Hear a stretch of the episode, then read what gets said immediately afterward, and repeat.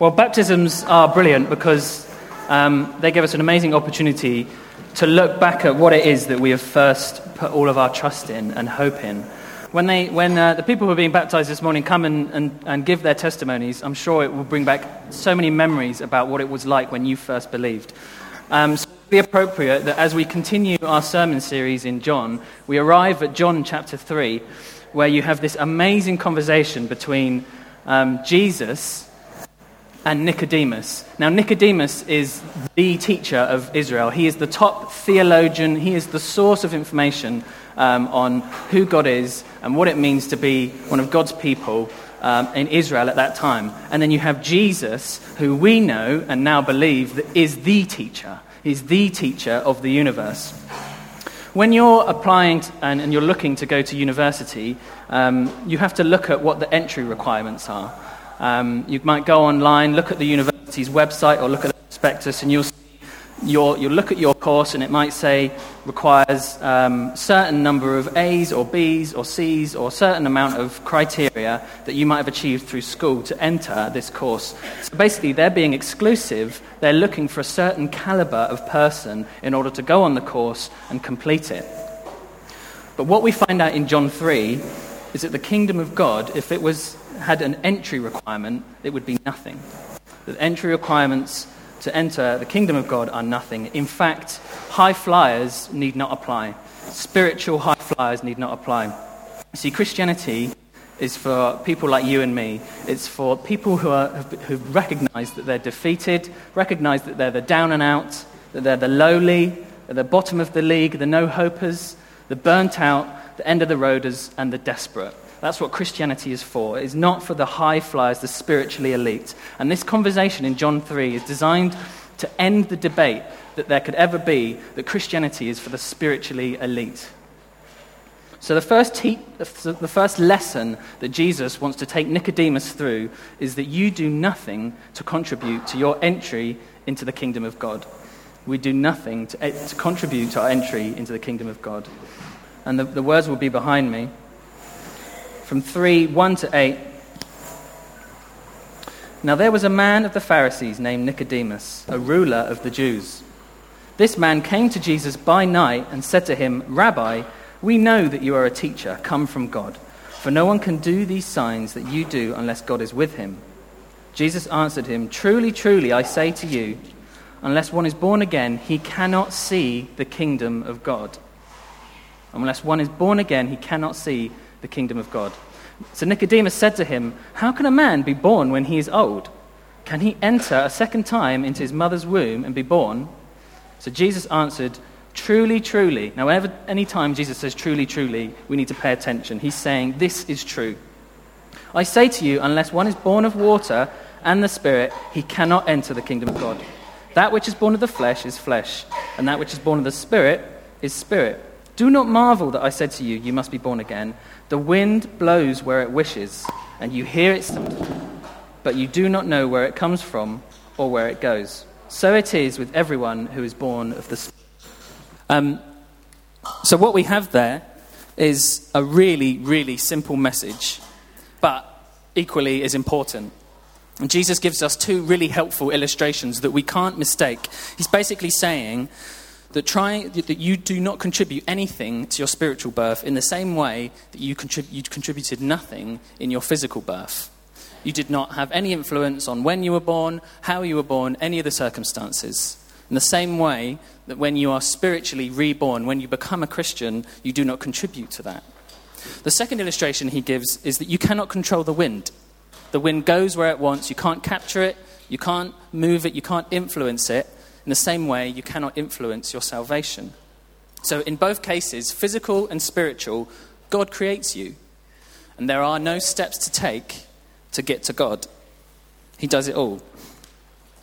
Um, it's really important to look at why this is recorded in John's Gospel, why he decided to write this down as a record for people to look at and see. Well, I think it's, it's okay for us to look at this and assume that this is part of us, this is just a summary of a longer conversation. If Nicodemus came to Jesus, I don't think he would have come, got a few answers, and then left. I, we can get the impression that Nicodemus would have stayed and they would have talked at length. This is the teacher of Israel, remember, um, coming to Jesus. And we've got to consider Nicodemus. It's not just about the words that were said by Jesus, you've got to recognize who they were said to, because Jesus is being very deliberate. Now, Nicodemus is part of the religious elite. So he is at the pinnacle of Jewish society. He's, he has risen through the ranks because of his level of piety and devotion to God. Um, he's, as I said before, he is the teacher of Israel, he is the source. Um, and he's a Pharisee. So, and the Pharisees were a group of people that were zealous for God. Um, they, they were known for planting synagogues. So they were, they were, they were very um, devoted, but they were also very influential on society and culture at the time. But interestingly, the teacher of Israel didn't understand what it meant to enter the kingdom of God. And I think it's because his culture prevented him from, from seeing what it really meant to enter the kingdom of God. Um, so his culture was built on respect and esteem and earning your way into the top. Um, and because of that, he had been blinded to the fact that it's all about faith. Nicodemus knew the Old Testament. He knew that it was by faith that Abraham believed and it was counted to righteousness to him. He knew that it was always about faith. He comes to Jesus with a polite opener. Um, you know, he, he comes to Jesus and says, We know that you are a teacher sent from God. Um, that's just an, you know, a polite opening. And Jesus goes straight to his heart. In, in chapter 2 in, in John, we see that um, Jesus knows the heart of every, the, the mind of every man. So rather than just kind of playing along with this uh, polite opener, Jesus just goes straight into why Nicodemus is here because he knows why he is. Um, and Nicodemus' response How can a man be born when he is old? Now, Nicodemus isn't just being stupid or playing dumb. Um, he's basically saying, How is it possible that we don't contribute anything? That's, that's, that's pretty much what he's saying. How is this possible? I've built my life on this.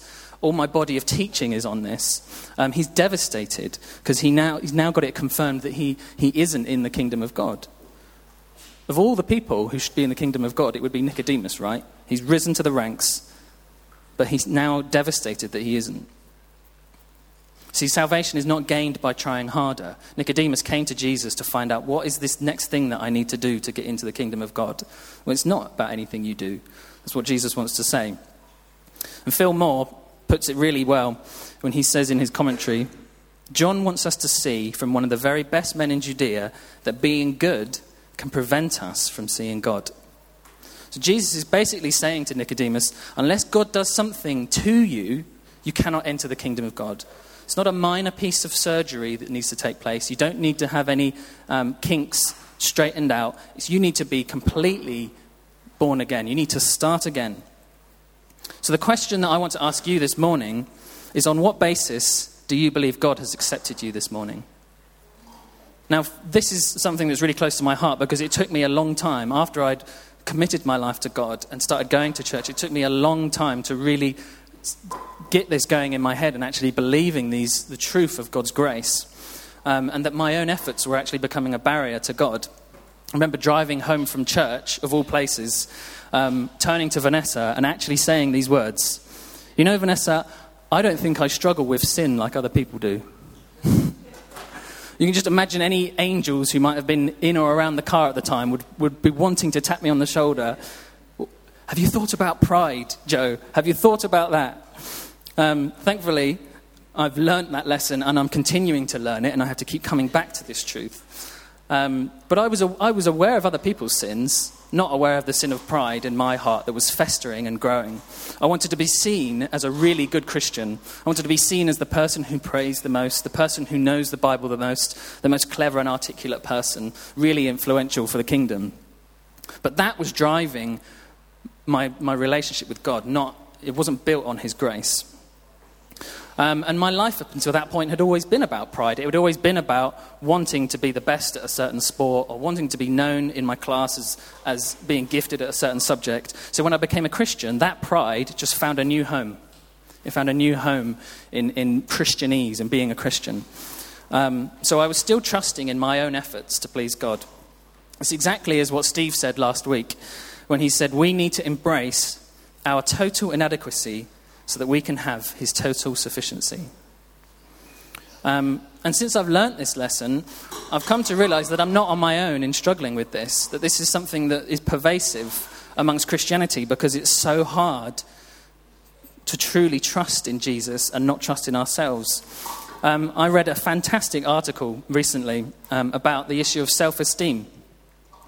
Um, and it basically laid out that the consensus for decades has been that low self esteem is the cause of, of most emotional and relational trouble.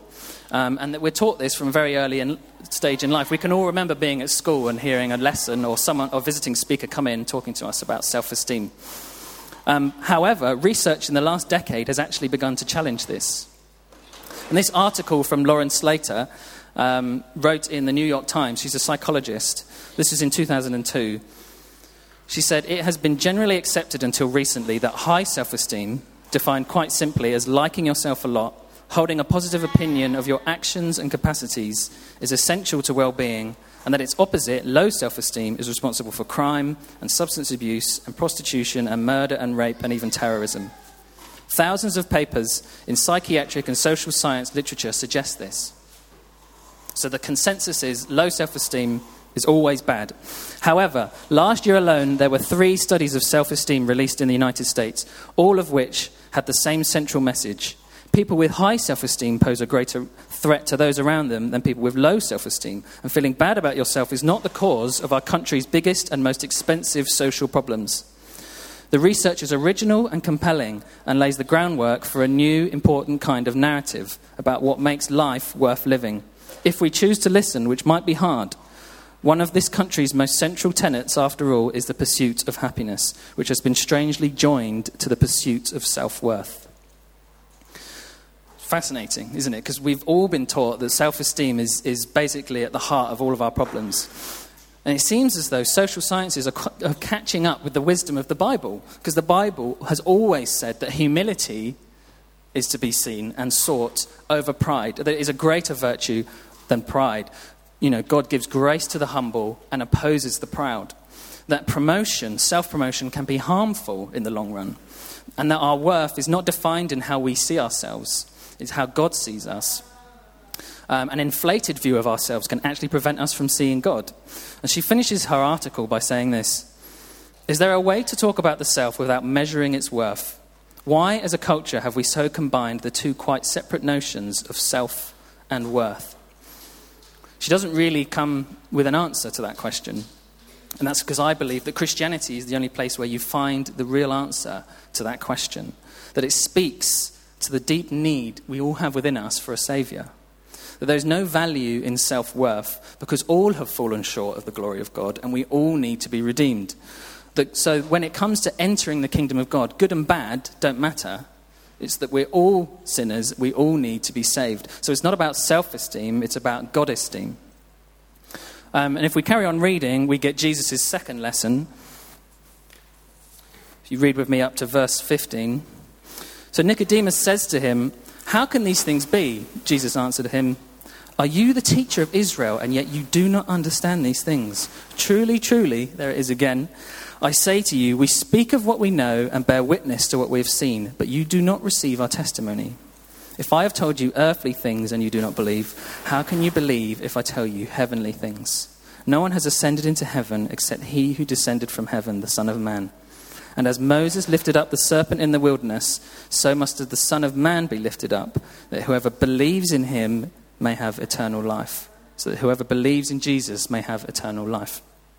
Now, that reference to Moses and the serpent in the wilderness um, references a time in Israel's history. Um, Moses had helped and led them out of captivity from Egypt. They were now in the desert, and the people, the Israelites, began to grumble, complaining about the food, that there wasn't enough water.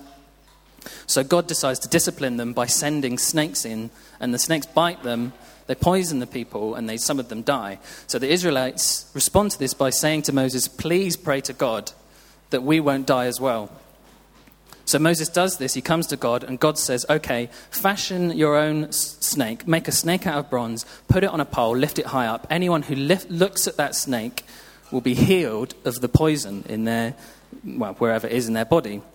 So Jesus is saying to Nicodemus, in the same way that the Israelites looked at the snake and were, were cured, we need um, to respond to the greater serpent, i.e., the devil, his poison by looking to the one that God lifts up and believe, and will be cured and saved and healed and redeemed.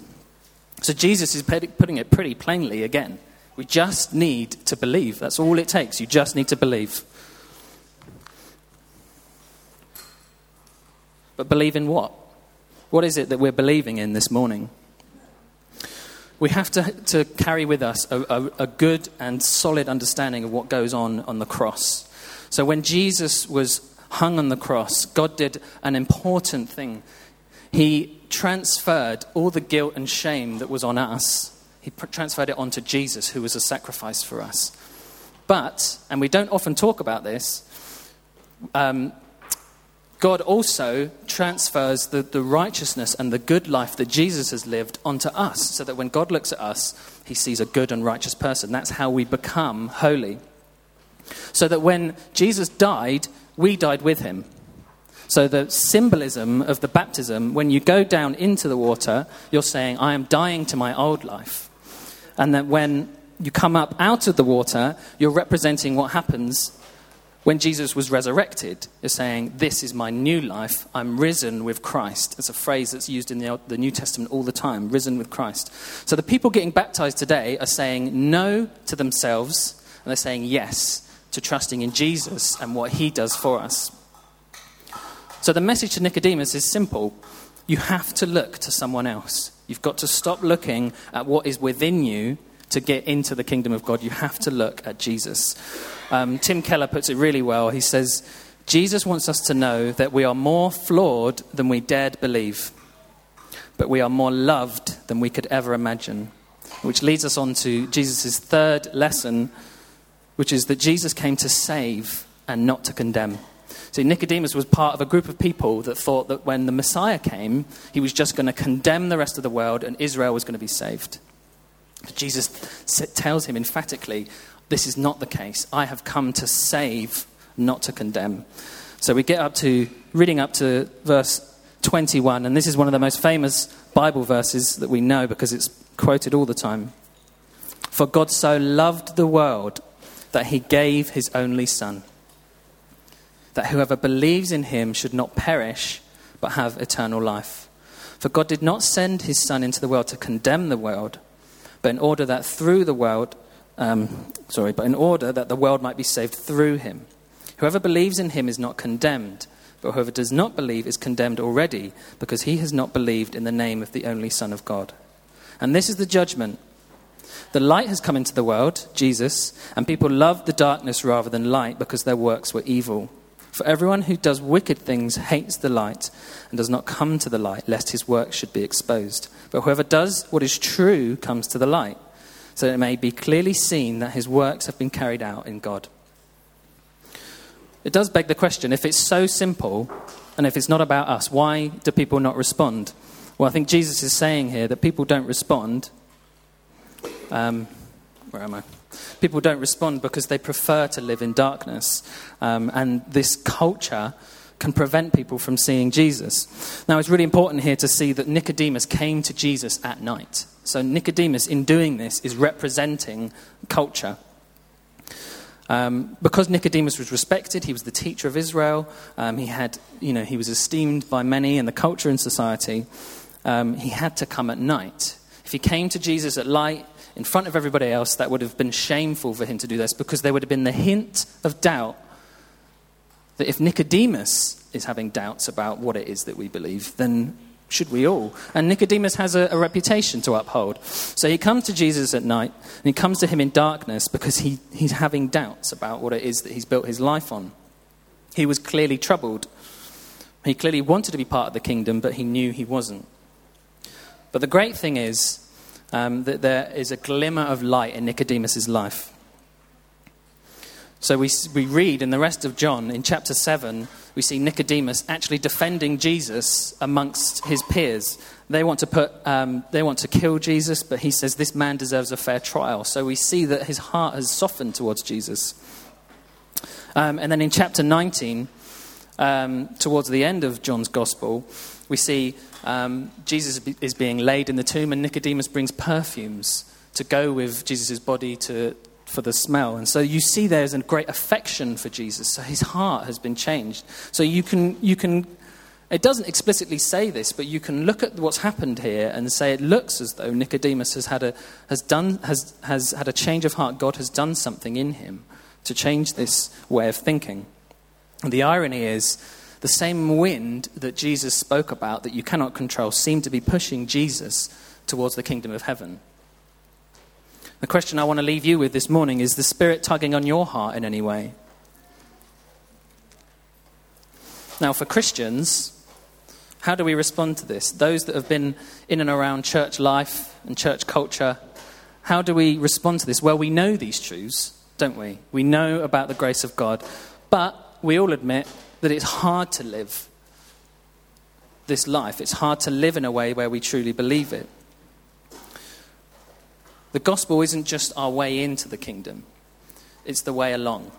The, the, the message of needing to be born again isn't just our way in, but it's our way along. Any moment that you think you've graduated from knowing that truth, that you've attained some kind of holiness or knowledge that you can graduate from the very simple message that you need God's grace, then you, you've started to go wrong. We need to be corrected.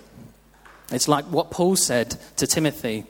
Um, Timothy was basically like his understudy, and Paul, this man who planted churches all across the Middle East, he said this about himself Here is a trustworthy saying Jesus Christ came into the world to save sinners, of which I am the worst. It's quite strange to hear Paul, the great apostle Paul, saying that about himself, but he's teaching Timothy how to think about himself. It's almost like a, a, a mantra he's giving him, something to recite and be remembered. That basically, a Christian is someone who thinks that they're the worst person they know. It could sound harsh to say that about yourself, but what it basically means is that you're so focused on the state of your own heart, you're not aware of what's going on in other people's hearts. You're not comparing yourself to other people, and you're not doing what Nicodemus and the culture and society at the time were constantly doing, were elevating themselves above other people because of their level of piety. And Jesus came to completely destroy that. The crux of, of this whole. Uh, passage in John, this whole conversation, Jesus is wanting to tell us that the only way to measure ourselves is against God. It's not about measuring ourselves about, against people who we think are lower than us.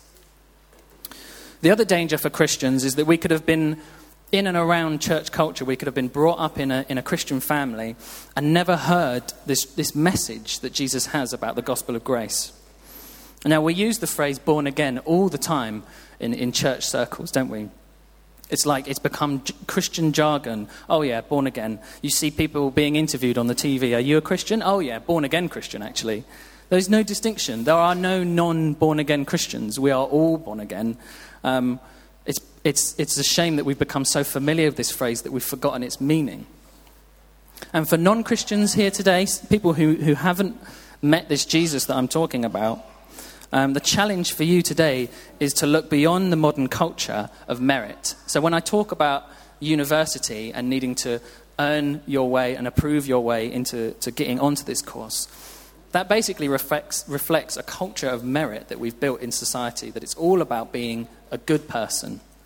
Jesus comes to say when it comes to entering my kingdom, good and bad are not relevant categories. Anyone can come. Um, and Madonna epitomizes this when she says that my drive in life comes from a fear of being mediocre. That is always pushing me. I push past one spell of it and discover myself as a special human being, but then I feel I am still mediocre and uninteresting unless I do something else. Because even though I've become somebody, I still have to prove that I am somebody.